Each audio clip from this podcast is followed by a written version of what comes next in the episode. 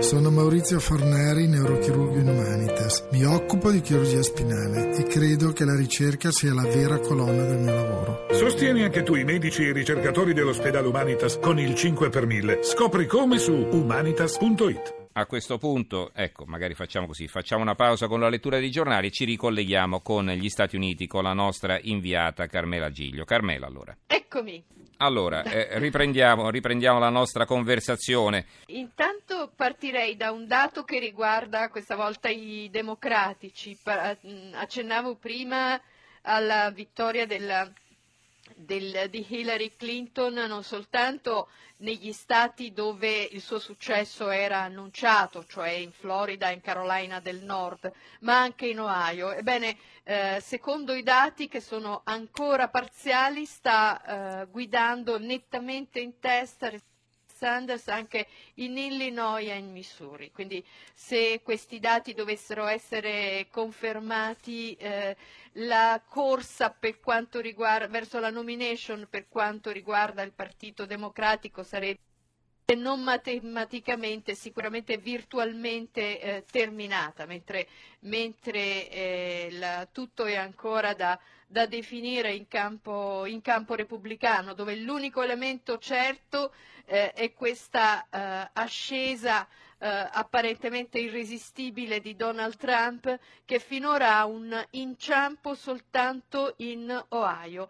in Ohio dove a guidare, secondo, eh, mentre lo spoglio è ancora è ancora in corso, Siamo, eh, i dati eh, si riferiscono a poco meno del 20% delle, delle, delle schede, eh, a guidare è il governatore Kesik. Ecco, questo elemento lascia eh, aperto, lo dicevamo, ai repubblicani, all'apparato del Partito Repubblicano che eh, sta cercando in tutti i modi di eh, scongiurare l'ipotesi di un Trump ehm, candidato repubblicano per la Casa Bianca, ecco, questa, questo lascia aperto insomma, uno spiraglio, mentre eh, in Florida, l'altro stato chiave fra quelli che, che eh, oggi hanno votato, la vittoria del eh, miliardario newyorchese è stata nettissima, ha letteralmente stracciato il senatore eh, Marco Rubio che appena pochi minuti fa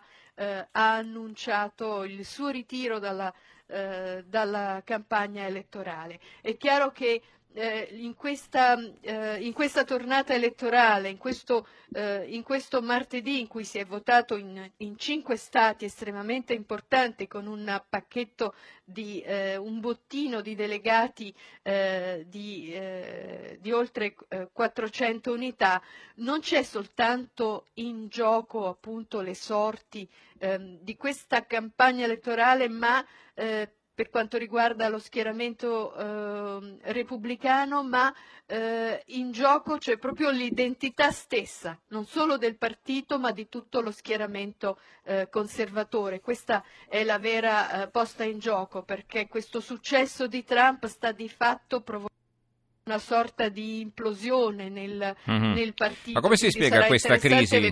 Cosa... Eh, come si spiega questa crisi del partito repubblicano, che insomma sono diversi anni, diverse, in diverse tornate elettorali che non riesce a esprimere un candidato forte, poi c'era stata la parentesi dei Tea Party, adesso è uscito fuori Donald Trump, eh, una, una crisi molto lunga, insomma, se ricordiamo i tempi d'oro di, di Reagan, di Bush, eh, che, che stravinsero le loro elezioni, insomma è cambiato davvero tanto. Sì, se, sembra, sembra, oggi di seguire un'altra, di, di, stare assistendo ad un'altra propria era geologica, secondo i tempi della, della politica.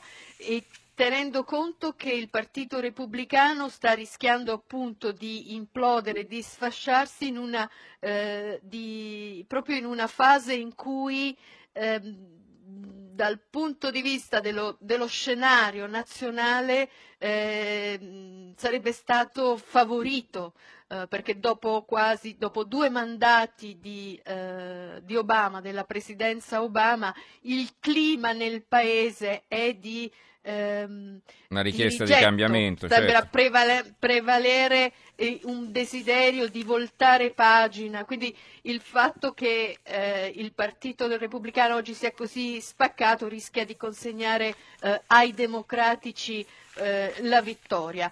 Dicevi perché?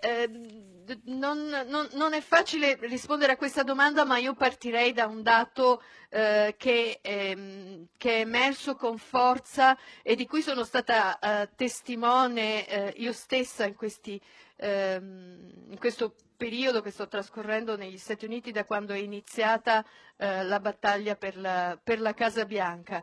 Eh, cioè il paese è attraversato, strano a dirsi in un in, una, in, un'America che così, sembra così apparentemente lontana eh, dai modelli eh, europei no? sul piano eh, politico e ideologico. Eh, beh, in, in America, L'America è oggi attraversata da una specie di eh, febbre eh, anti-establishment, anti-apparato che ricorda molto certi movimenti che ehm, eh, che segnano anche i paesi, i paesi europei.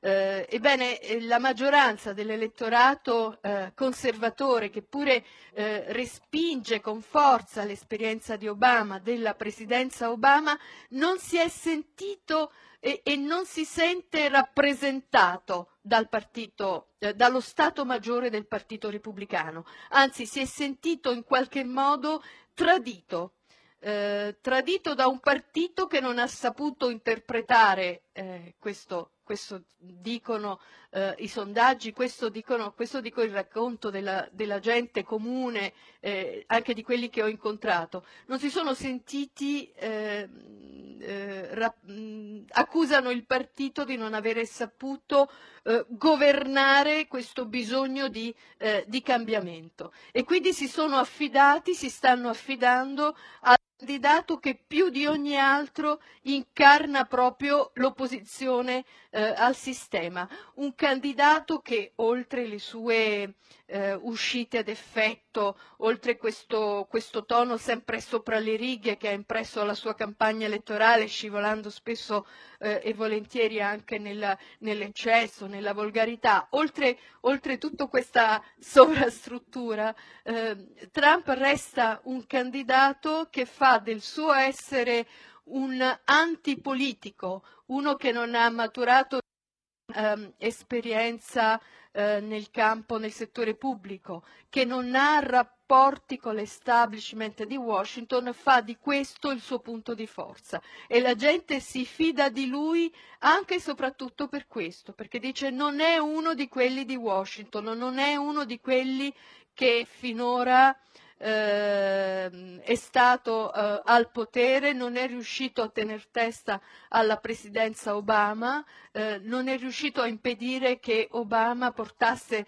eh, il Paese in una situazione di, eh, di declino politico eh, ed economico sul piano interno e internazionale, ecco perché adesso scommettiamo su un candidato che niente ha a che fare con questo apparato che ci ha tradito, che ci ha voltato le spalle. Ecco, questo mm-hmm. è il sentire comune dell'elettorato conservatore, dell'elettorato de- repubblicano oggi che eh, si affida, che si sta affidando a Donald Trump. Bene, allora grazie per eh, questa esauriente analisi alla nostra inviata Carmela Giglio, grazie allora e buon lavoro grazie ci risentiamo nei prossimi giorni. Grazie a Carmela Giglio grazie. e a Stefano Capogni, il tecnico che ha permesso questo collegamento.